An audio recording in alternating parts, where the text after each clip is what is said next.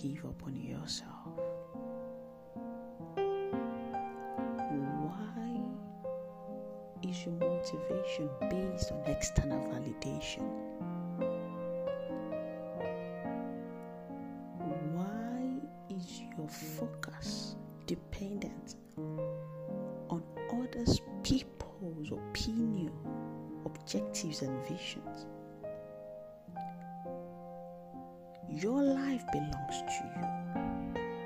You are the architect of everything you do. You should be the master planner of your actions, not others. Yes, circumstances, people, situations may influence your decisions, but not determine your directions. You need to get hold of yourself. You need to get hold of your life. Don't fall into the trap of giving up because others said you cannot, because others have given up on you. Don't allow others project their insecurities, project their fears on you. Look down deep within you. Find your courage. Find your confidence. Fight with the last breath within you. And raise up the momentum. Even if others can't help you, do it yourself.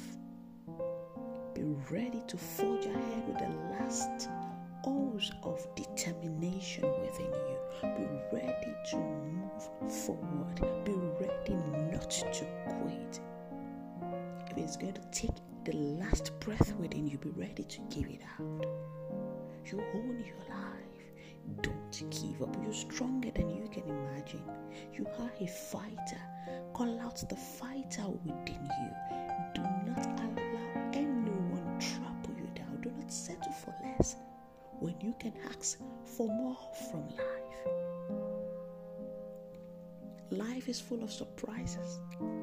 Life is full of blessings hidden within them. You know, the world we live in is a treasure trove, and it's for you to discover. It's for you to dig it out. It's up to you to determine what you want from life. Don't be a victim of circumstances. Be a victor Enough of the tears, enough of the anxieties, enough of the confusion. Call out the victor within you. Call out the courageous woman, the courageous man within you. And you need to start taking steps. Even if you keep falling back, it's not the end of you.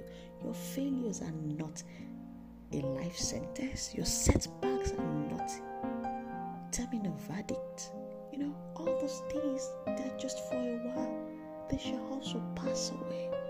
In the next five years, you will look back and you will laugh and wonder how you manage to scale through. And you know, you will be surprised at what you've become, at the stronger person you've become, you scale through, how you pulled through when others thought you wouldn't. And I want that to be your story, not that of a regret. Learn the bitter life lessons when we ought to be teaching others tips to success. Don't be a liner when you ought to be a teacher. Don't to continue to teach you or tutor you in a hard way. There are some lessons we need to learn just for a short period of time, not for a lifetime. It will be disastrous to learn how to be independent at the age of 50 is gradually becoming too late. We can learn all those things early in life now and move forward and to be independent of your decisions, to take plans, to act, to strategize, to take up your broken pieces and move. Don't be scared to walk alone. Don't be scared to be alone for some time and build out something from your life. Don't give up. Do. Enough of those long hours of thoughts, of worrying, of anxiety. You're not thinking, you're just worrying unnecessarily because when you think, you will strategically think and come up with ideas that will move you forward. But when you're worrying, you spend hours ruminating over the past, over what happened yesterday, a yesterday that you can never retrieve.